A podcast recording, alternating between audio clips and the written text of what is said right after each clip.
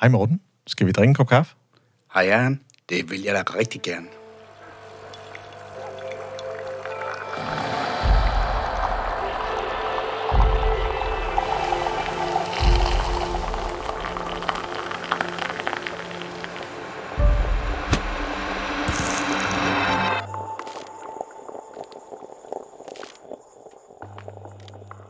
Velkommen til det 10. afsnit af podcastprogrammet Kaffe og Ledelse. Mit navn er, som altid, Ejhan Gomes, stifter af Mindcloud og er jeres podcastvært. Det 10. program er noget særligt for mig, da jeg sad i min sofa for tre måneder siden og tænkte om dette koncept om at tale ledelse i et podcastformat nu var en god idé. Ja, det er det. Og de af jer, der lytter, har også taget rigtig godt imod programmet, hvor missionen er at skabe indsigt – jeg glæder mig hver gang til at møde et relevant emne med en god gæst, og vi bliver kun klogere af vores samtale. Så velkommen til. Hvem kender ikke? Nu skal vi have et nyt IT-fagsystem, og der skal etableres en projektgruppe, der skal sikre en smidig implementering. I det øjeblik, der er sat strøm til, tror vi alle, det bare spiller for første dag. Men surprise, det gør det ikke. Vi har alle akkumuleret en erfaring, der viser det modsatte, at det ikke virker første gang om det er i organisationen, i samfundet og måske også derhjemme. Digitaliseringsprojekter handler ikke kun om teknologi, IT-systemer eller projekter. Det er blot den tekniske del. Oftest er medarbejderne nøglen til at lykkes med digitaliseringsprojekter og derved skabe en forretningsmæssig værdi. Medarbejdere skal ændre arbejdsgangen eller udføre helt nye opgaver. Kort sagt, ændre adfærd. Et af de store udfordringer er at sikre den rette adfærdsdesign. Det er afgørende at forstå, hvordan den teknologiske udvikling hænger sammen med den organisatoriske, særligt hvis man skal agere forandringsagent og ændre adfærd i en organisation. Hvem ender det med at blive den her forandringsagent med det her store ansvar? I de organisationer, jeg har været i, har det altid været IT-chefen. IT-afdelingen rummer driften af alle IT-systemer, der ofte skal tælles til mere end 100 slags software – i eksempelvis offentlige organisationer. Det er meget for en afdeling, der oftest ikke har nok hænder til at løfte den her opgave. At gennemføre adfærdsdesign og ændre den kultur hviler ikke alene på en IT-afdeling. Desuden bliver det en ekstra udfordring i en travl hverdag at få taletid og opmærksomhed om temaet. I den forbindelse så er min gæst i dag Morten Havgro, der er Vice President for Infrastructure and Operations Segment. Øh, og det er i DHI og DHI er en afhængig international rådgivnings- og forskningsorganisation. Velkommen til, Morten. Tak skal du have. Men som altid, så har vi jo en tradition med lige at besøge både kaffen og rummet. Så skal vi ikke lige starte med det? Jo, vi sidder i et af vores mange møderum, som er udstyret med møde, møderums øh, AV-udstyr, så vi kan holde videokonferencemøder med vores kolleger rundt om i verden. Og øh, vi sidder i Atlantic Ocean, og øh, vi nyder en god kop øh, kolumbiansk kaffe. Øh, faktisk så her på hovedkontoret i, i DHI oppe i Hørsholm, der har vi et kaffeforbrug på 1,6 tons om året. Øh, via de tre store centrale share øh, kaffemaskiner, som står på hver deres etage, hvor de i øvrigt er centralt placeret midt ude i rummet, fordi vi har et ønske om, at øh, når man går ud og drikker en kop kaffe, så snakker man også med sine kolleger, og så får man måske lige vendt de der ting, som man ellers ville have brugt tid på, og sende i en mail eller, eller i en telefonopkald. Så kaffen er ikke bare kaffen, kaffen er dialog omdrejningspunktet. Jeg skal lige spørge, 1,6 tons? Ja. Og, hvor mange mennesker er det så? Lige omkring 300 mennesker. Det er jo, det er jo rimelig, rimelig vildt. Ja. der bliver drukket kaffe i DHI. Hold op. Tænk engang, hvis I så løb tør en, en mandag. Jamen, øh, øh, altså IT-udstyret kan være nede, men hvis, hvis kaffemaskinen virker, så gør det ikke så meget. Hvis kaffemaskinen er nede, så stopper det hele. Skal vi så ikke smage på den gode kolumbianske kaffe med den?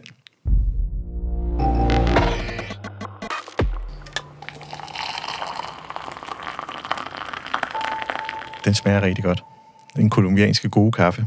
Det var godt. Øhm, vi sidder jo også i det her meget, som du selv fint sagde, videokonferencerum, og, og I bor jo faktisk her i DTU Science Park i Hørsholm. Ja. Øhm, og dengang jeg var, det er mange år siden, der var jeg ansat i Rigsø Forskningscenter, og der havde vi faktisk meget, øh, der, var, der var vi herude ret mange gange. Øh, det ligner sig selv. Det er et... Øh det er et fristed for, for udbrydere fra, fra universitetsverdenen, der får lov til at starte op her og udenfor, der kan vi også se, at naturen er, er nænsomt øh, indrettet i forhold til, hvordan det fungerer i Science Park. Så vi har en sekthotellet udenfor, og lige om på den anden side har vi vores egen sø, som vi bruger i forbindelse med vores testfaciliteter i øh, vores haller, hvor vi laver miniatyrudgaver af for eksempel Femern Bæltbroer og mm. havneindløb og den slags, når vi skal modelteste. Vi laver ikke kun computerberegninger, men vi laver også rent fysiske modeller for at sikre, om de kan stå imod vind og vejr og, og de forhold, som, som virkeligheden byder på. Det kunne være, at øh, I skulle øh, tage fat i jeres kollegaer i Google, så de fik lige opdateret den Google Maps, som jo ikke sendte afsted i den forkerte retning, øh, sagde han så meget kægt her. Øh, nu må du ikke blokke min kalender her senere, vel? Nej. ja. En af de ting, da vi talte sammen inden det her program, Morten, så sagde du, at øh, man skal også holde op med at se IT-afdelingen som et offer. Ja, øh, jeg synes lidt nogle gange, vi IT-folk, vi har det med, at vi græder lidt under det pres, vi er på.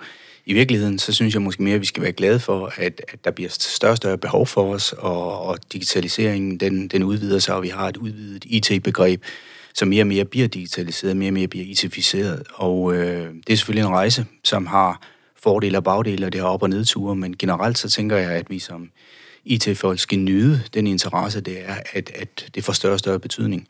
Der er mere og mere, der bliver afhængige af IT, og det, skal vi, det er vores fagområde, og det skal vi være stolte af. Så hold op med at tude tørre øjnene og komme ind i kampen og lade os mm. skabe det bedste IT, vi overhovedet kan. Fantastisk. Det lyder nærmest som en julemandscitat. Ja, måske lidt, men... Øh... men hvordan er du så som leder? Er det, øh, hvor mange medarbejdere arbejder du så sammen med i dag? I dag har jeg 34 mand øh, fordelt om i ni forskellige lande i, i verden. Øh, nogle af dem har jeg i direkte referencer, og nogle af dem har jeg øh, både mellemledere, og nogle har vi så øh, stadigvæk i ledelse direkte i de lande, hvor de sidder, fordi der kan være, være forhold, som vi kender til. Mm. Så vi er en, en stigende organisation i og med, at der bliver mere behov for, at vores ydelser skal blive tilbudt øh, i en 24-7-cyklus. Så vi arbejder efter begreber, som vi forsøger at få skabt både vores IT-services, men også vores driftsservices skal follow the sun. Så mm. nogle af vores kolleger står op på forskellige tidspunkter rundt om i verden, og på den måde så kan vi udnytte det, så vi på et eller andet sigt inden for et års tid kan komme til at tilbyde noget, der ligner 24-7 services. Mm. Og når man sådan kigger på jeres hjemmeside, øh, så, så giver det utrolig god mening, at der er nogen, der, der arbejder med, med, med vand og kyster, og i det hele taget med udfordringer, når man har med, om det er drikkevand, eller hvad det kan være, havvand øh, blandt andet. Og, og det er jo, kan man sige, når man støder på, på IT-virksomheder i det hele taget, så er det oftest, kan man sige, øh, et støtte til fagsystemer, eller, eller et større, kan man sige, om det er borger.dk med videre. Øhm, og, og, og lige her, der får den bare lige det der ekstra touch af mening, at man tænker, jamen her, der sidder vi faktisk og, og, og hjælper, nu ved jeg så ikke, om jeres kunder er lande, eller om det er kommuner, eller den dur, men, men faktisk med jeres beregningsmodeller, kan, kan give dem en, nogle, noget indsigt i, jamen, hvordan er det, tingene bevæger sig. Øh, ja, eller er det helt, helt skævt nej, forstået? Nej, nej, det giver, det giver i høj grad mening. Ja. Øh, vi, øh, vi hjælper, så at sige, alle organisationer, både små og store, men, men vi har selvfølgelig rigtig mange offentlige og statlige institutioner rundt om i verden, hvad enten vi taler vand i byer, spildevand, friskvand, frisk vand, eller, eller vi taler havneindløb og boreplatform, øh, som selvfølgelig også bliver udsat for, for øh, forskellen på, på, på de forskellige øh, øh, vind- og vejrforhold og, og vandforhold, der er. Øhm, og, øh, og der er meget IT i det her, og der er meget matematik, og der er meget ingeniører. Og det er selvfølgelig også derfor, at vi i en, en organisation med 1200 mænd har øh, 85 procent, der enten har en, en lang videregående uddannelse, eller en Ph.D., eller et doktordisputat. Mm. Så det er, det er nogle nørder, der render rundt heroppe, og det er vi faktisk ret stolte af. Ja, og det er også lige min kop te. det er skønt i hvert fald. Altså, en af de ting, nu kan man sige, hvis jeg lige sådan tager, øh, det, det er i hvert fald, hvad jeg kender til. Øh, jeg har været ansat i en kommune, og øh, så den ene dag fra den anden, så, jamen, så er der et IT-nedbrud. Øh, og der, der er jo sådan en generel oplevelse af, det skal bare virke som i sekundet efter. Mm. Det er jo ikke altid tilfældet. Øh, det kan være, der kan være tekniske forklaringer, som, øh, som man prøver at fortælle sin organisation, men det er ikke altid, at modtageren forstår den tekniske forklaring. De er net, lidt mere binære. Øh, virker det, virker det ikke. Det, jeg sådan prøver at kaste lidt lys på her, øh, det er, når sådan noget sker, og der er et nedbrud, og det kan være uforsætteligt, det kan være ja, teknisk, hvad den der strømnedbrud med videre, så, er jo, så må I jo være i alarmberedskab. Øh, det er vi også. Ja. Det er vi i høj grad. Øh, når kritiske systemer går ned, jamen, øh, så møder vi alle mand på dæk. Øh, selvfølgelig har vi en række forskellige procedurer i en major incident-proces for, hvordan vi gør det. Og hvis det er et øh, system ejet af Technology and Innovation, som er vores hovedområde, jamen så er vi selv forretningsansvarlige for, for IT. Så en ting er, at vi, vi har det tekniske ansvar, men så har vi også forretningsansvaret. Det kan være, hvis netværket går ned. Så er det mm. klart, så er det os, der ejer forretningsdelen af netværket. Men er det et fagsystem, som ligger ude i forretningen, så inviterer vi forretningen med ind i den her kritiske proces, og så er det dem, der har ansvaret for at kommunikere med øh, brugerne, og har forståelsen for at sige, kan vi, kan vi lave nogle former for workaround, der kan bringe vores services tilbage til at fungere. Det kan godt være, at vi ikke har løst fejlen, men kan vi bringe driften, øh, anvendelsen tilbage, og så kan vi senere hen finde den her dybereliggende årsag, root cause til, hvad mm. var det, der gik galt. Mm. Og derfor inviterer vi så at sige altid forretningen ind i vores processer, specielt når vi taler om, om nedbrud, men forsøger mm. faktisk også at, at, at få invitere os selv ind i forretningen, eller forretningen ind i os, når vi taler om for eksempel øh, projekter, mm. og få den her governance, hvor vi kan mødes.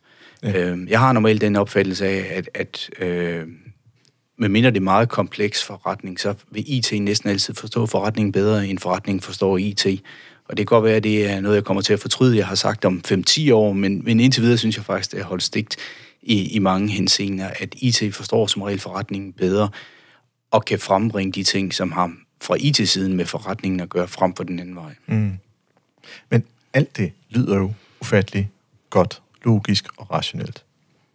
Men vi arbejder jo med mennesker også, det gør du også. Ja. Og når dine 34 mennesker, altså medarbejdere, og der er en krise, så stiller det jo nogle særlige krav til den enkelte.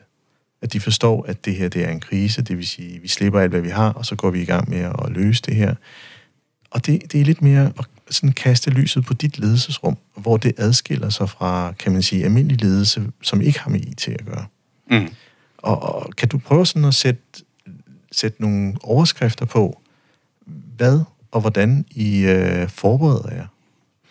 Jamen altså, som sagt, så har vi en helt nedskrevet øh, klar proces for, hvem gør hvad. Øh, der er forskellige roller i sådan en emergency-situation hvor vi, øh, vi finder de folk, som har den ekspertise og den viden, der skal til at kunne flytte os, og invitere dem ind i et virtuelt rum, øh, fysisk, hvis det kan lade sig gøre, men da vi er en global organisation, vil det typisk være et, et, et virtuelt rum, hvor de har bestemte mønstre og bestemte roller og bestemte ansvar, øh, som vi så udfører, og som på, på jævnlig basis, så mødes den her gruppe med de her forskellige øh, ansvar, og samler op på det her, samtidig med, at vi har inviteret, som sagt, forretningen ind i det her rum. Mm. Og, og, og på den måde, så kommer vi næsten altid frem til hurtigst muligt at få reetableret øh, de services, som er gået ned. Og selvom vi ikke altid lige på stedet kan finde den, den dybereliggende årsag, så kan vi få lavet nogle mitigerende aktiviteter, der kan, der kan få services til at fungere igen. Jamen, altså, hvad, hvad, kan, hvad kan være særlig svært, Morten? Altså, der må... Øh, jeg, synes, jeg synes, der er en meget beskrivelse af en drejebog, hvor, hvor I har nogle roller og udfylder dem. Og øh, på en god dag, så spiller det bare. Mm. Hvad, hvad med en dårlig dag? Hvor er det så, altså er, er, det, er det så afhængigt, at hvis du piller et af dem af, så er det lidt nærmest som om det er seriebundet. Så slukker hele maskineriet. Der, hvor, hvor det kan være svært, det er, når vi blander kultur. Altså, der, der kan være meget med, at øh, hvis det er et system, som for eksempel kører ud af en server i, i, i Østen, øh, så kan der være noget med, at de faktisk ikke ønsker at involveres 100% i, hvad er det for en kontrakt, hvad er det for nogle forpligtelser, vi har over for en, en given statlig eller kommunal eller privat kunde ude i mm. Østen.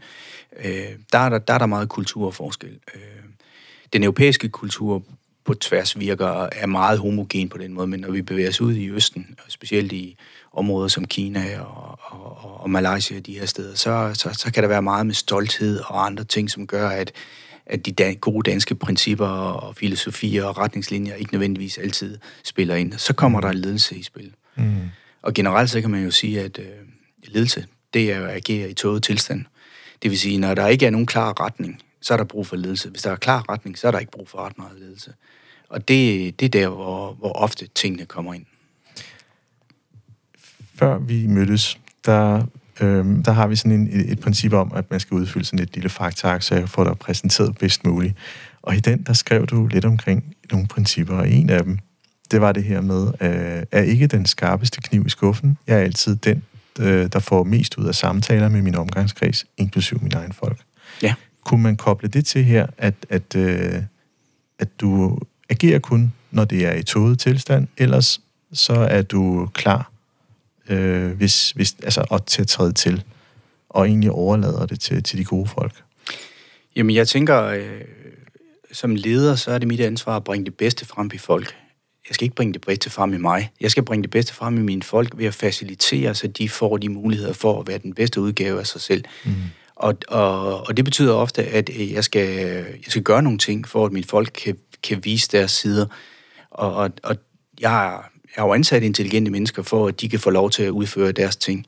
Mm. Og de ved jo meget mere, end jeg gør. Øh, så jeg skal ikke gå i vejen. Jeg skal facilitere, at de kan få til at folde deres øh, potentiale ud. Og det, det, det er derfor, jeg også som regel siger, når, når jeg er sammen med mine folk, og vi har en eller anden form for faglig diskussion, så er jeg den, der får mest ud af den. Fordi mm. jeg er den, der har mindst at byde ind med, fordi jeg har intelligente folk omkring mig. Ja. Der, der er jo øh, definition af det her, man kalder high performance. Øh, øh, og det er typisk, det, det kan være, det kan være øh, kaptajner og, og, og, kan man sige, flypersonel i, i, i forhold til, når, hvis der skal ageres hurtigt, hvis der er, kan man sige, en ulykke på vej. Øhm, og det kan også, sådan set også være i militæret, hvor jamen, nu angriber vi fjenden, og der, skal, der, der var klar ordre og en klar opgave. Øh, og det, som undersøgelserne blandt andet har vist, det er, jamen hvis man ikke får taget den mentale rejse med, så er man faktisk bange for at, be- at lave fejl.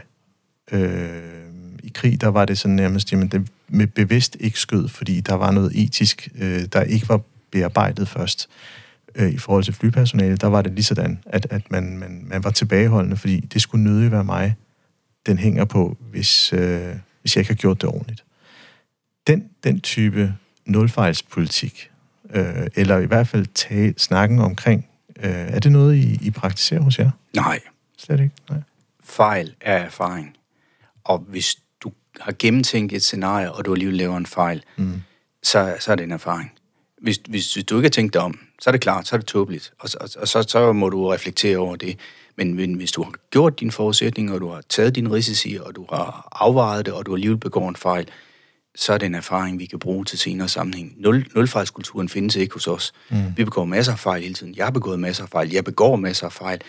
Og, og det gør mig bare til et menneske. Øh, og det er den kontekst, vi skal være i. Vi skal udvikle os, og vi skal, vi skal nogle gange satse øh, for at nå de rigtige ting, og så begår vi også fejl. Mm. Det, der er vigtigt, det er, at vi lærer vores fejl. Det er der, vi, vi vokser som organisation. Så nej, nulfejlskulturen, øh, den, øh, den er jeg ikke tilhænger af. Mm. Ja, det er fordi, jeg vil undersøge, sådan at lige forstå, hvor, hvor dit ledelsesrum adskiller sig fra en helt almindelig øh, leder i, i, kan man sige, der ikke arbejder med, med øh, man kan jo et eller andet sted sige, at det er jo øh, strategiske systemer, som er med til at, at, at skabe, i hvert fald i forhold til vigtigheden af vand, og, og sørge for, at vi forstår. Og det er jo ret essentielt for, for liv, og det er essentielt for, for overlevelse.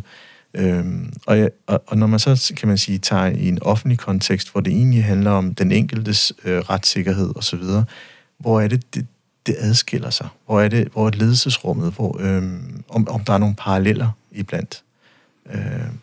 Altså, jeg, selvfølgelig er der masser af paralleller, men jeg tror, jeg, altså, jeg vil heller ikke gøre min stilling større, end at der er jo, der er jo masser af ansvar fordelt om i organisationen, som mm. måske en mere klassisk øh, offentlig organisation vil tilhøre IT-chefen. Den er nok fordelt mere ud her. Øh, vi, har, vi har jo masser af ansvar for for eksempel øh, ferskvandsdistribution øh, og lignende, som jo et eller andet sted er, er et oplagt øh, terroristmål og lignende, men, men, mm. men det ligger, det ligger meget hos, hos dem, der har den drift, hvad enten de selv har taget driften hjem, de givende organisationer, de givende byer og lignende.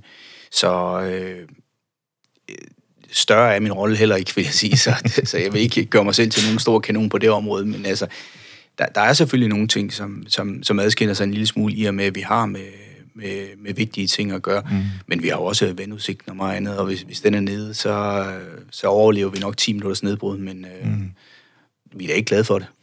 Nej. Skal vi ikke med den lige tage en slurk af vores kaffe? Det synes jeg.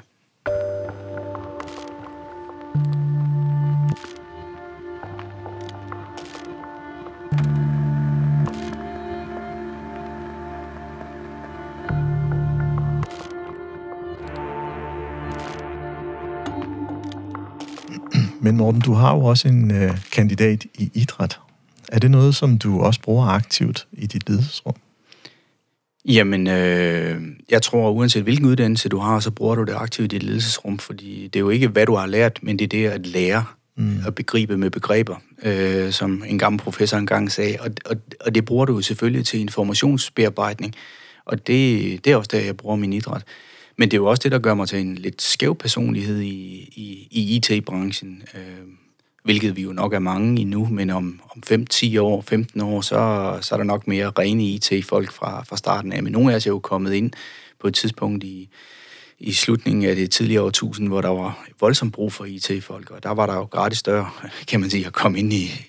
Så jo, jeg, jeg synes, at jeg bruger min idrætsuddannelse, og ja, hjælper det også nogle gange med fysiologiske spørgsmål, når, når folk har den slags spørgsmål i, i afdelingen.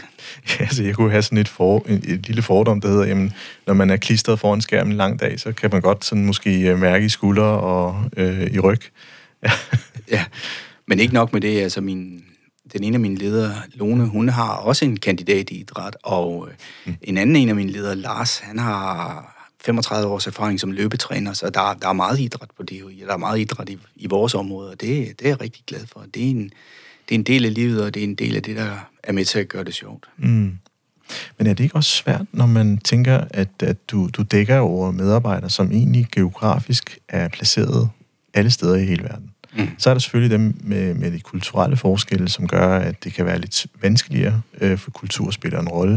Men hvis vi lige sådan øh, kaster lys på, på, på på de mennesker, som, som egentlig sådan deler nogenlunde det samme øh, kultursind. Øh, hvordan, hvordan skaber man et sammenhold? Altså, kan man holde julefrokoster? Øh, altså, og fungerer det? Altså, vi har ikke øh, endnu, nu er det så også, øh, nu har pandemien jo selvfølgelig også øh, fyldt, øh, fuld, øh, fyldt meget i, i en række år, men vi har ikke haft samlet i det samme fysiske lokale alle vores folk, så vi har ikke holdt den her berømte julefrokost eller lignende. Men i bund og grund, så tænker jeg, øh, altså for mig, der, har, der handler ledelse om mennesker. Mm. Og så næst øh, om faglighed. Men det handler om mennesker først og fremmest. Jeg vil tit hellere have folk, der har den rigtige indstilling og kan udvikle sig, end eksperterne, som så ikke øh, passer ind i organisationen. Så derfor mm. betyder det menneskelige element meget for mig, og, og, og, og det, det betyder også meget i den måde, vi arbejder på, at vi har en forståelse for hinanden. Vi, vi kender en hel del til hinanden, og det, det synes jeg er med til at gøre, at, at, at når så kriserne kommer, eller at tempoet kommer, at så, så bliver det nemmere at vide og aflæse hinandens signaler. Så mm. mennesker frem for alt. Mm. Jeg synes, det er en, en, en meget god betragtning og en meget øh, klog tilgang til ledelse. Øh, det, som det, som prøver at vækste mellem, det er jo, at, at at opgaverne, dem, de skal løses, og når det er IT, jamen, så er der en rytme og et flow, der skal overholdes. Øh, den menneskelige, det menneskelige element i det, øh, hvor man egentlig ved, hvad man skal lave, øh, kan, kan, kan opgaverne fremstå eller være ensomme? Altså, nu nævnte du det her med kaffemaskinerne. Det har en ret stor betydning for jer. Øh, hvis vi bruger det som omdrejningspunkt, altså det er der, hvor man mødes og taler om alt andet end arbejde. Eller Også arbejde. Og arbejde, ja, ja. selvfølgelig. yes, ja, øh, det var ikke nogen hentydning til noget som helst. Men det er jo, det er jo, et, læ- det er jo et læringsrum for uformel vidensdeling, kaffemaskinen. Ikke? Og, og, og, og her er det bare i scenesats. I stedet for at gemme kaffemaskinen væk, så sætter vi den frem midt på, midt på gulvet, og så, mm. og så står den der. Og nogle gange så går folk bare op og tager en kop kaffe, fordi de har lyst til en kop kaffe, og, og tager en snak med de andre, der står i køen, og, og, om, om vind og vejr. Mm. Men nogle gange så er der også ret hæftige diskussioner deroppe. Så jeg synes, det er en fantastisk måde at få det bedste fra, fra begge verdener. Mm. En ting, som øh, i den afhandling, som, som øh, jeg gennemførte sammen med en, der hedder Katja, øh, der, der undersøgte vi netop det her med den psykologiske tryghed i forbindelse med øh, automatiserende, automatiserende processer, altså hvor man øh, fik robotter til at udføre arbejdsopgaverne. Og der tænkte vi så, der må, der må sidde nogle, nogle medarbejdere og tænke, at, at øh, de, de måske muligvis kan være troet for, på deres arbejde, mm. øh, fordi det så er en, en, en, et software eller en robot, der overtager. Og, og vores afhandling viste faktisk, at det var lederne, der var de mest utrygge. Okay, spændende. Øh, ja, øh, og det som det, der var interessant for mig, eller for os, det var, at, at øh, faktisk så, at de medarbejdere er så fagligt kompetente, at de omstiller sig ret hurtigt til, til det nye, og egentlig øh, fordyber sig og er i gang med det samme. Hvor lederne måtte arbejde med deres ledelsesrum, at de, de skal forstå, hvad er det for et, et, et, et mandat, de så nu har, og beslutningskompetencer. Og, og det viser sig faktisk, at, at, at det tog de så ind af øh, på forkert på en måde, hvor, hvor øh, øh, at de, de vidste ikke rigtig, hvor de skulle slå til. Fordi de medarbejderne fungerede fint, og opgaverne var velformuleret, men ledelsesrummet, det var faktisk udfordret. Det, det synes jeg er en interessant betragtning. Øh, men jeg tror så også, at vi som ledere skal være klar over, at vores lederopgaver er aldrig endelig defineret, fordi ledelse, specielt i IT-området, skal følge med udviklingen og skal følge med tiden. Så når, når tingene forandrer sig i morgen, så skal vores ledelsesrum også forandre sig, og det skal vi være parat til, omstillingsparat hele tiden, fordi IT er ikke, hvad det er i dag, mm. øh, i forhold til, hvad der er behov for i morgen. Og, og det, øh, det er en vigtig del af det, at man som leder er på forkant. Og det er jo selvfølgelig også det, der nogle gange gør noget ondt, når vi laver nye strategier, og vi skal kunne kommunikere det her. Fordi vi kan, vi kan måske godt forklare det for vores folk, men vi kan ikke forstå det for dem. Mm. Og, og hvis vi ikke kan få folk til at føle, at strategien er rigtig, så kan vi ikke få dem med på rejsen. Og derfor er det meget, meget vigtigt, at, at, at man kan eksemplificere og, og argumentere på, på visse niveauer for at være sikker på, at, at folk de, de er med på den her rejse. Fordi hvis, hvis, man får, hvis man får folk overbevist, logisk, men ikke følelsesmæssigt, om at det her det er den rigtige vej, så tror jeg ikke, man har dem med alligevel. Og så vil det på et eller andet tidspunkt vise sig. Så det handler meget om at, og også at få snakket omkring, hvad, hvad er det, der generer os i den her nye strategiske rejse, vi er på. Mm. Lige nu kan, kan jeg fortælle, at vi er gået fra en decentral organisation til en global organisation, og det giver ikke altid mening hos alle folk, så de bruger meget tid på det for at, at, at belyse, hvad er fordelen og bagdelen ved den gamle organisation, hvad er fordelen og bagdelen ved den nye organisation, og hvor er det reelt, vi kan gøre en forskel. Mm. Og, og det er vigtigt, at, at det bliver forankret helt ned på, på, på laveste niveau, fordi det er dem, der skal udføre arbejdet. Mm. Og det, det, det er det svære ved strategiarbejde, at det reelt også skal være klart og forståeligt på alle niveauer. Mm. Og ikke bliver en besværlig proces. Ja. Som, som alle ikke nødvendigvis skal se mening i. Hvor tit har man ikke hørt, at en medarbejder siger, ja ja, nu er der bare en ny strategi, jeg laver det samme. Så har man, så har man tabt folk. Lige præcis. Ja, kultur er jo vigtigt, og kulturbegrebet er en abstrakt størrelse. Den, den virksomhed, vi undersøgte her, øh, og af gode grunde, så kan jeg ikke nævne deres navn, øh, der, der havde man faktisk et, et, øh, et flot PowerPoint, hvor den beskrev i, i trin, hvilke trin, der skal gennemgås i forhold til en kulturrejse. Så det var nærmest på forhånd besluttet, at det er sådan her, det kommer til at ske. Øh, og, og allerede der, der, der kunne jeg mærke, der kom faresignaler. Mm. Fordi det er mennesker, og det er unikt. Øh, og det kan man ikke tegne på forhånd. Og, og hvis jeg var deltagende i netop sådan en transformation, så, så ville mine parader fare op. Øh, og kan man sige, i en organisation som denne her, hvor, hvor der tales meget til, til de logiske og rationelle beslutninger i forhold til at løse opgaver, efterspørges og, eller forstås den, den menneskelige værdi i samme grad? Øhm, ja nej. I og med, at vi udspringer fra forskningsverdenen, så har vi en, en stor del af det her forskningsgen kultur stadigvæk med os. Og grundforskning er jo til for grundforskningens skyld. Mm. Ikke nødvendigvis for programforskning, altså at skabe visse resultater. Og vi har der stadigvæk masser af elementer af folk, der, der gør ting, fordi det giver mening for dem, men ikke nødvendigvis kommercialisering af, af de her ting. Og det er et eller andet sted både det, som vi elsker, og nogle gange har det lidt svært ved her, at vi vil jo gerne være en, både en forskningsvirksomhed, men også en kommersiel virksomhed. Og, og det kan være svært nogle gange, hvornår går det i takt med hinanden, og hvornår er det hinandens modstandere. Mm. Så det synes jeg i høj grad, vi har på den her organisation, og det er også derfor, jeg, når folk spørger mig, hvad laver du, og hvor du er ansat, så siger jeg, at jeg er ansat i en semi-offentlig organisation, fordi vi, vi er både en forskningsorganisation, og vi er en kommersiel organisation, og vi vil gerne begge ting på én gang, med alle de udfordringer mm. og dejlige irritationsmomenter, det også giver. ja, dem, dem kender vi jo, øh, de dejlige irritationsmomenter. I, I min verden, der kan man sige, øh, så er sådan noget som for eksempel retfærdighed. Det, det er... Det, det kan jeg han, kan man sige, det kan jeg reagere på, hvis, hvis jeg ser, at der er en ulighed. Øh, og begrebet retfærdighed er jo en meget subjektiv størrelse. Øh, når, når opgaverne fordeles i den organisation, eller blandt dine folk, så kan man sige, så er rollerne ligesom veldefineret på forhånd. Men der kan jo være perioder, hvor der er ekstra tryk på, på rolle nummer tre. Øh, og, og, og det er jo netop den her menneskelige værdi, der gør, at man kan forekaste, hov, øh, nummer tre skal have hjælp nu, fordi det er der, hvor flaskehalsproblemerne opstår. Er det noget, du oplever i dit, øh, i, der, i dit arbejde i dag? Bestemt. Øh, vi har, der kan være masser af lokale forhold, men det kan også være helt meget personlige forhold, der gør, at, at en, en person måske i en periode er en lille smule overbelastet, øh, som skal have noget hjælp. Og øh, det er selvfølgelig lidt sværere at række en virtuel hånd ud til en, til en kollega, der sidder langt væk.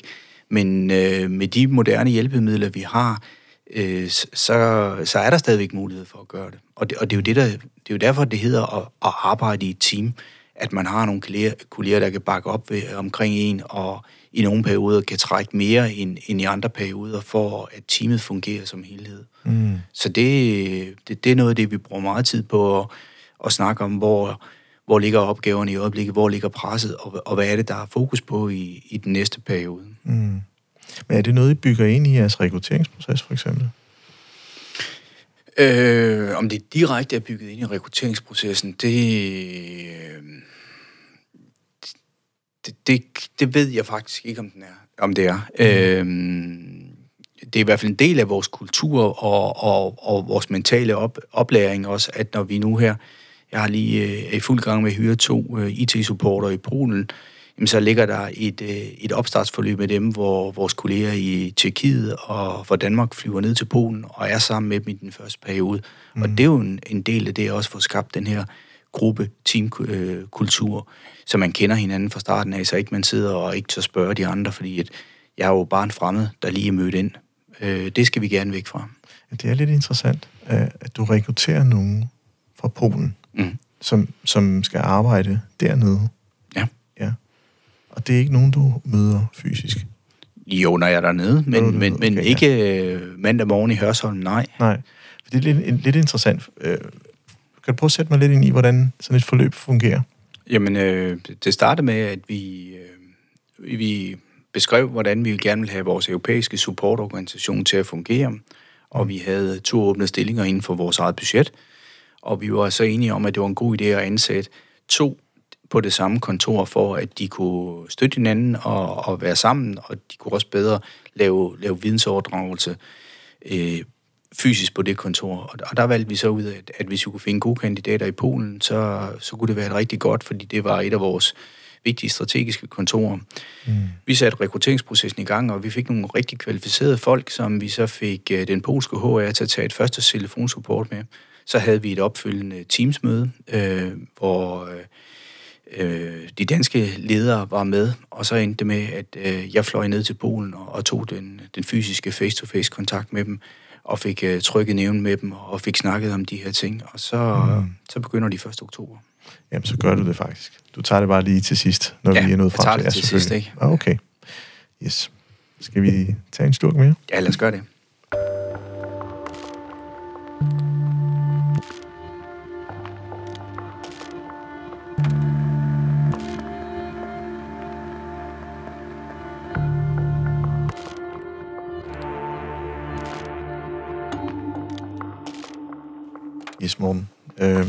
Kan kun blive fascineret af øh, i hvert fald det arbejde, du udfører, både, øh, både nationalt og, og internationalt, kan man sige. Det er i hvert fald meget inspirerende at høre processerne. Og jeg falder hele tiden tilbage til det her med, jamen, hvad, hvad er det, der er særligt svært for Morten, altså personen bag lederen? Altså, øh, kan du prøve at komme lidt ind på det? Jamen, øh, personen synes jeg ikke, der er så meget, der er svært. Der er, der er jo, altså, der er jo altid den her risiko for at leve i frygt for, hvornår bliver vi for eksempel hacket. Øh, fordi det er ikke et spørgsmål om, om vi bliver hacket. Vi bliver hacket. Det er kun et spørgsmål om, hvornår, hvor hårdt bliver vi ramt, og hvad, og, og hvad får det af betydning? Kan vi komme tilbage derfra? Øh, og så tænker folk måske, jamen så gør der noget ved det. Og, og det vil vi også godt. Og, og vi gør også noget ved det. Men, men, men, men med 47 kontorer, hvor i visse af kontorerne ved jeg, at der står server, øh, som forholdsvis nemt øh, kan stjæles med måske mere at slå en rude i stykker eller, eller tilsvarende, så kan vi ikke beskytte det hele vejen rundt. Øh, og, og vi bliver bedre, og, og med power år er det også helt anderledes.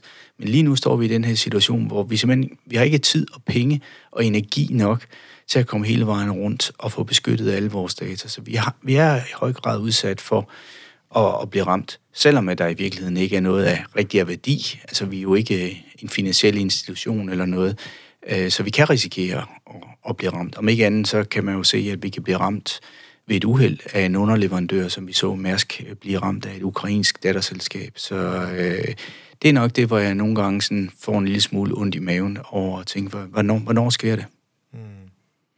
Og, og hvordan kan det komme til udtryk? Altså, er det telefonen under hovedpuden? Eller? Ja, altså, jeg sover altid med min telefon ved siden af, fordi ja. jeg, jeg venter på, at en eller anden dag, så kommer opkaldet, at, mm. at nu er den gal.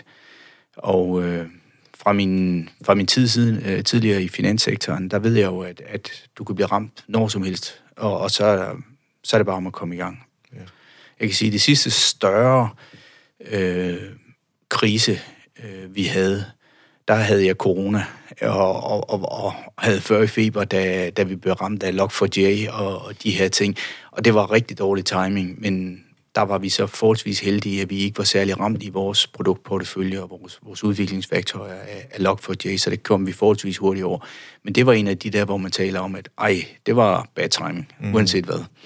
Ja. Ja, og fordi det, det kan jo blive sådan et, så jeg kan ikke gøre så meget. Jeg har ligesom en, en corona og en 40 graders feber, jeg skal have afviklet først. Ja, men det der er ikke så meget at gøre ved i den situation. Så må man ja. tage sig selv sammen og ja. komme, kolde omslag og komme ind i kampen. Men der, der må også være stor opbakning derhjemmefra, øh, i og med, at, at øh, der er jo forskellige tidszoner, så, så, så nogle gange så skal man også være tilgængelig, så det passer med, med folkene et andet sted i verden. Jamen, jeg er utrolig heldig at have en familie, som har, har støttet op omkring øh, min karriere, kan man sige, i, mm. i mange år, og det har været fantastisk, at, de har været en del af det, og, og bragt mig alle mulige steder, og sørget for, at det, det fungerede. Så jeg skylder nok en buket blomster, eller, eller 25. Jeg tænker, at de måske lytter med her, så... det kan være, ja. ja. I hvert fald så var det Øh, noget, som, som jeg talte med øh, Mette om til, til det afsnit med familieliv, hvor, hvor hun var også meget heldig at have en mand, der, der havde lidt mere fleksibelt arbejde, der gjorde, at, at øh, det med også at være børnefamilie, og, og hvad der nu ligesom følger med der, at, at hun kunne godt tillade sig at bruge nogle flere timer på arbejdet i perioder. Øhm, så det er sådan, og det, det er nogle gange det, man nogle gange glemmer at kigge på, at, at, hvad er det for en pris, man egentlig betaler som menneske når man laver et super fedt arbejde. Også det med at være leder. Øh, dels fordi, at øh, når, det, når du så fint, du sagde det rigtig fint, det er, når det bliver rigtig tåget, jamen så træder jeg til. Øh, og der er, man, der er man jo på 24-7. Øh, og det koster lidt på kontoen. Så hvordan er det med ferie og sådan noget, Morten? Kan, kan, du, kan du finde ud af at slukke den telefon? Jamen, heldigvis så synes jeg, at jeg er, og det, det er selvfølgelig noget, man også lærer af rutiner og erfaring, at det her med at kunne switche en lille smule og kan, kan slukke, og, og ikke bekymre sig om det, at det, det, det skal man lære, ellers så dør man af stress et eller andet sted, hvis man, hvis man hele tiden kigger på telefonen, er der nu kommet nye advarsler eller, eller vigtige mails ind. Man skal kunne lære at slukke for den indimellem og, og kunne begive sig hen i og, og, og slappe af. Ellers så, mm. så holder man ikke i, til den lange, lange ja. strækning. Øhm, så jeg, jeg, jeg, jeg har været privilegeret. Jeg har som sagt gode mennesker omkring mig, og de, når jeg går på ferie, så tager de over, og så er det kun, hvis det absolut er yderst nødvendigt, at, at, at de ringer til mig. Mm. Så det er, det er noget med tillid, og, og noget med roller og ansvarsfordeling. Og det, det arbejder vi på. Ja.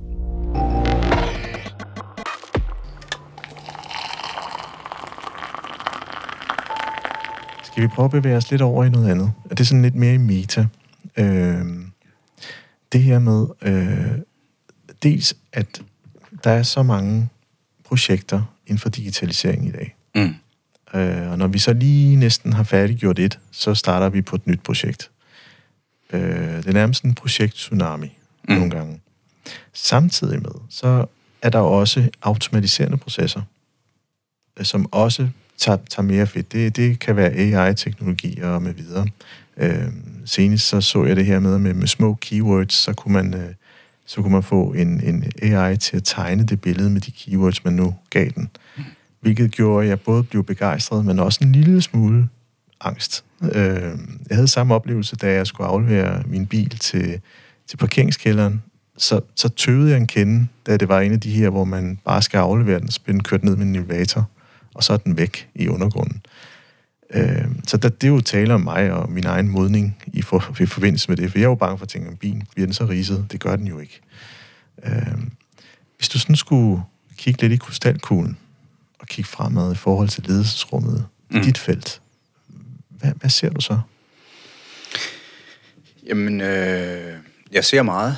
Men først og fremmest, lad, lad mig starte et andet sted. Ja. Først og fremmest så ser jeg, at øh, der er ikke noget, der bare hedder IT-projekter. Fordi alle IT-projekter er organisatoriske forandringsprojekter. Det skal vi huske, at igen, det menneskelige element spiller altid ind i vores projekter, fordi uanset hvad, så sidder der nogle mennesker, som på en eller anden måde skal ændre deres arbejdsgang af, at vi har ændret et IT-system, eller vi har lavet en, en manuel papirgang øh, om til noget automatisering. Og, det, og derfor skal vi altid tænke det menneskelige aspekt ind i de her også IT-projekter, fordi det får en konsekvens for de mennesker. Og det skal vi altid huske, fordi det er der, vi starter, og det er der, vi slutter. Og, og det er vigtigt, at vi gør os det klart, allerede meget, meget tidlig i fasen, om hvem er det, der i sidste ende skal få en forhåbentlig forbedret arbejdssituation ud af, at vi introducerer det her. Mm. Og, og det er dem, der skal være i fokus, og det er dem, vi skal sikre, at de, øh, de får det så godt som muligt. Når det så er sagt, så skal vi også passe på, at vi ikke forsøger at sige, at øh, nu er der et øh, standard ramme IT-system, som fungerer i 10.000 virksomheder, men lige hos os, der kan det ikke fungere, fordi der skal det hele laves om. Altså nogle gange er vi også nødt til at tænke, at det kunne være, at den måde, arbejdsprocesserne fungerede på, var egentlig tænkt smartere i standardprocesserne i til rammesystemet. Så, så vi skal måske også påvirke det.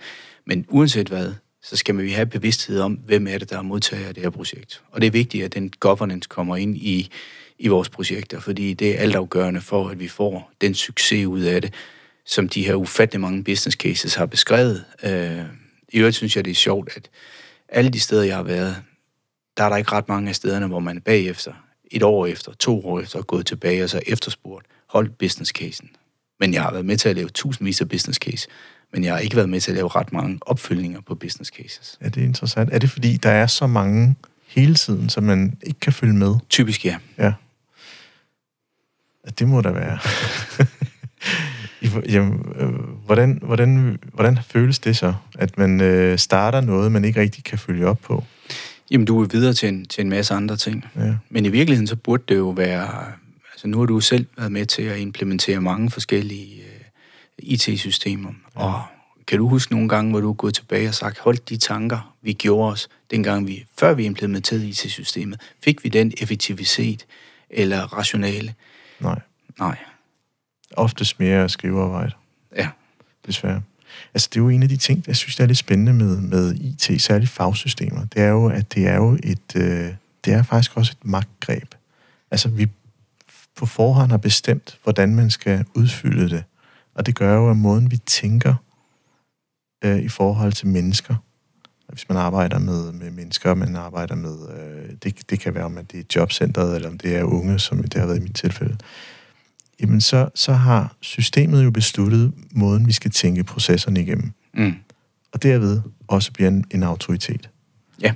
Øh, og, og hvis jeg lige sådan skal komme tilbage til det, som du kom ind på her, det, det er oftest så har jeg siddet i et rum, hvor sælgeren for det nye system, vi skal købe, har talt i en vekslende både teknisk sprog og et, øh, et imødekommende relationelt sprog, organisatorisk sprog, om du vil. Øhm, og der har været oftest tavst om det så end er, fordi man ikke vil afsløre sig selv, øh, fordi man måske ikke kendte til emnet. Men, men det, det, nogle gange så fanger vi det først senere, mm. men vi burde faktisk have stoppet det inden. Øhm, Helt enig. Ja. Og det er, jo, det er jo typisk ofte det her sanity check, de her arbejdsgangsanalyser, har, har, vi, har vi lavet dem ud fra, hvordan vi gerne vil arbejde, eller har vi lavet dem ud fra, hvordan vi arbejder, eller har vi lavet dem ud fra, hvordan vi kan optimere dem? Og er det realistisk, at vi kan optimere dem på den her måde? Men det, i bund og grund, så er det arbejdsgangsanalysen, der ligger til grund for den kommende succes af implementering af et nyt IT-system. Og når vi så har flere og flere af de her projekter, og vi måske er det groft sige, at vi, vi begår den samme fejl. Mm. Og, og hvis vi så fortsætter, jamen så bliver skaden større og større. Og, og er det så der, hvor man kan drage den direkte parallel til at sige, at det er jo derfor, at digital post ikke blev øh, launchet samme dag, som det var planlagt, eller om det var, hvad nu ellers de store systemer nu ellers kæmper om. Er det, er det, kan man, kan man drække, trække det tilbage til det at sige, øh, vi, vi går til opgaven måske på en forkert måde? De her store IT-systemer, øh, statslige, nationale IT-systemer, tør jeg ikke udtale mig om. Øh, de, de store og de komplekse. Jeg har været med til at implementere en del af dem, men, men, og de har alle sammen været forsinket i øvrigt, eller så godt som alle sammen været forsinket, eller haft en stor del af funktionaliteten først blevet delleveret senere hen. Øh, jeg har ikke, jeg har ikke simpelthen ikke dybt nok indsigt til at se, hvorfor at, øh, de, de blev forsinket. Jeg ved mm. bare, at øh, der, der er ikke mange af dem, der har ramt den, den, den dato, de sagde, det ville på. Jeg synes, det er interessant at lige at være lidt i og dvæle lidt ved. Øhm. Fordi handler det om ledelse? Det, det tror jeg, det gør. Altså, det, det, det, det, det tror jeg i høj grad, det gør, men jeg tror også, at det handler om planlægning. Og planlægning er selvfølgelig også ledelse, men, men i, i høj grad også om, at øh, jeg har kendt et hav projektleder igennem mit liv, og de har alle sammen været optimistiske i deres planlægning. Og, og, og, og hvorfor er det så det? Hvorfor er der ikke nogen, der planlægger øh, mere pessimistisk? Måske fordi vi også som ledelse ikke tillader at planlægningen at sige, nej, det kan ikke være rigtigt, hvis du kommer med en projektplan, der faktisk er realistisk, men mm. pessimistisk. Øh, måske er vi bare optimistiske i vores øh, tilgang. I hvert fald så... Øh, så, så er der mange projekter, der ikke, der ikke kommer til tiden. Men jeg har heldigvis også set meget, meget store projekter. Men det har så været i den, i den private sektor, øh, mm. der, der er løbet igennem øh, til tiden med flot gennemførsel. Og der er sågar blevet skrevet bøger om nogle af projekterne. Så det, det, det er også spændende at være, være en del af sådan et projekt. Og det har, uanset hvad, så har der altid været nogen, der har brændt for sagen. Det er sådan set mm. det, det bedste succeskriterie, jeg har ja, oplevet, ja. det er, at der er nogen, der har sagt, uanset hvad, så vil vi det her. Ja. Ja, fordi hvis jeg sådan kigger lidt i min egen erfaringsboks, øh, så kan man sige, så ændrer loven sig. Og når loven ændrer sig, så er der krav til, til fagsystemerne, som også kan ændre sig. Nu er det i, i, en, en kommunal kontekst. Øh, og nogle gange så er man herre over processen, andre gange så er det mere centralt, det bliver styret. Mm. Øh, øh, eller faktisk, hvor det ikke bliver styret, og så egentlig bliver efterladt til tilfældigheder, så skal man selv prøve at opsøge øh, nogle, nogle aktører, der kan spille ind. Men fælles for dem er, at, at øh, for, for personer, som ikke forstår øh, sproget omkring, nu kalder jeg det selv i digitaliseringsprojekter, jeg ved godt, du arbejder på, at det skal det ikke hedde, men der er altså en måde at gå til opgaven på. Der er nogle tekniske forforståelser, man skal have styr på. Og når man ikke forstår det, så, har man, så, så kan man negligere betydningen af det. Øhm, og, og det er der, hvor jeg synes, altså min erfaring, hvor, hvor, hvor man har slået sig lidt. at man tænker, jamen, så har man købt systemet den, den dag, det skal, det skal, vi trykker på den grønne knap, så spiller det ikke, fordi at man har ikke sikret en serverregistrering et eller andet sted i IT, fordi det har man ikke husket. Og det er simpelthen fordi, at man har glemt at have sådan en fagperson med fra start af. Mm. Øh, det i kombination med, at de fagpersoner, man så efterspørger, også har haft det stramt. Øh, de skal også prioritere. Øh, så det er jo ikke for at skyde dem til jords, men, men også egentlig at sige, at det her det er jo et symptom på en, en manglende strategi på området, øh, vil jeg mene. Det kunne, det kunne det absolut godt være. Øh, det kunne også være et, øh, et udtryk for, at mængden af opgaver vokser. Altså vi skal jo, vi skal jo huske, at når vi introducerer noget nyt, og hvis, hvis, hvis, hvis, hvis tiden, der er til rådighed, er endelig den samme, så skal vi jo helst skille os af med nogle gamle systemer. Men jeg synes ofte, jeg har oplevet, specielt i den kommunale og statslige kontekst, at jamen, så har vi det gamle økonomisystem kørende fire år i baggrunden endnu, fordi der var lige nogle ting, vi skulle slå op, og det skal stadigvæk patches, det skal stadigvæk vedligeholdes, samtidig med, at der er kommet et nyt økonomisystem. Og det gælder så i øvrigt også nogle af de andre systemer, så vi får ikke halen skåret af, så, så vi får frigivet den tid. Mm. Og det er, det er en kedelig tendens, øh, og det er en tendens, man ser mange steder. Altså, på DHI har vi også nogle, nogle gamle systemer, som vi gerne vil vil skille os af med, men så er der måske lige en kunde eller to, vi stadigvæk godt lige vil være gode venner med og, og, og levere nogle opdateringer. Og så bliver porteføljen bare enorm. Mm. Og, og, og så drukner vi lidt. Øh, og så, og jo, jo mere tid vi bruger på, på vedligeholdelse, desto mindre tid er der til det nye spændende, som ja. vi alle sammen gerne vil lave. Jamen var der ikke et, altså inden for beskæftigelse i 90'erne, der var der jo øh, hvad hed det egentlig, Amanda, eller hvad hed det? På, øh, Amanda, ja. Ja, Amanda, ja. som var baseret på IBM's øh, øh, operativsystem, som så fuldstændig forsvandt der i 0, starten af nullerne. Ja. Og det system øh, fik en rimelig hård start.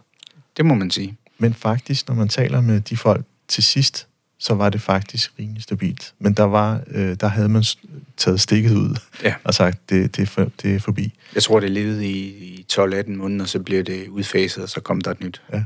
Men man brugte fem år på at, at, at få det implementeret. Hvad, hvad det må have kostet? Det, det tror jeg faktisk, der er skrevet en offentlig rapport om. Jeg ja. tror ikke, det er spændende læsning. Nej, det tænker jeg heller ikke. Jamen morgen, jeg, jeg falder lidt tilbage til dine principper. Så har du en, der hedder, hvis du står stille, så dør du. Hvad, hvad, hvad betyder det? Jamen, så er vi lidt tilbage til det her med at så sige, at, at hvis, du, hvis du tænker, nu har jeg taget en uddannelse, jeg har nogle kvaliteter, så må det være godt nok. Nej, fordi de kvaliteter, du havde brug for nu og i går, er ikke nødvendigvis de samme kvaliteter, du havde brug for. Så det her med, at du står mm. stille, så dør du, det er et gamerudtryk fra, fra nogle af de her spil, hvor hvis du står stille, så dør du. Og det gælder mm. også ledelse. Mm. Så, så det er et spørgsmål om, at vi både som medarbejdere og som ledere hele tiden skal holdes i gang. Vi skal tilegne os nye viden. Vi skal tilegne os nye måder at tilgå tingene på, fordi det er en foranderlig verden, vi har. De problemer, vi havde i går, mm. i morgen er der nogle nye problemer. Og vi skal være så godt som muligt forberedt på de nye problemer, der kommer, og, og finde løsninger på det. Så livslang læring, livslang uddannelse, forandring, det er det, der er vejen frem. Det synes jeg, vi skal slutte af med, Morten. Med en lille slurk her til sidst. Yes. Tak for en god samtale. Jamen selv tak. Altid en fornøjelse.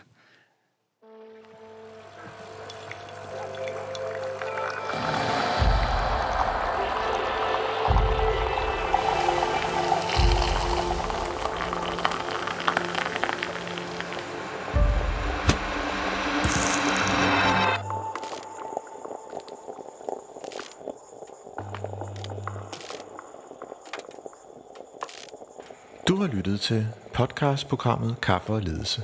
Ønsker du at lytte til flere afsnit? Gå ind på mindcloud.dk, hvor du har links til flere.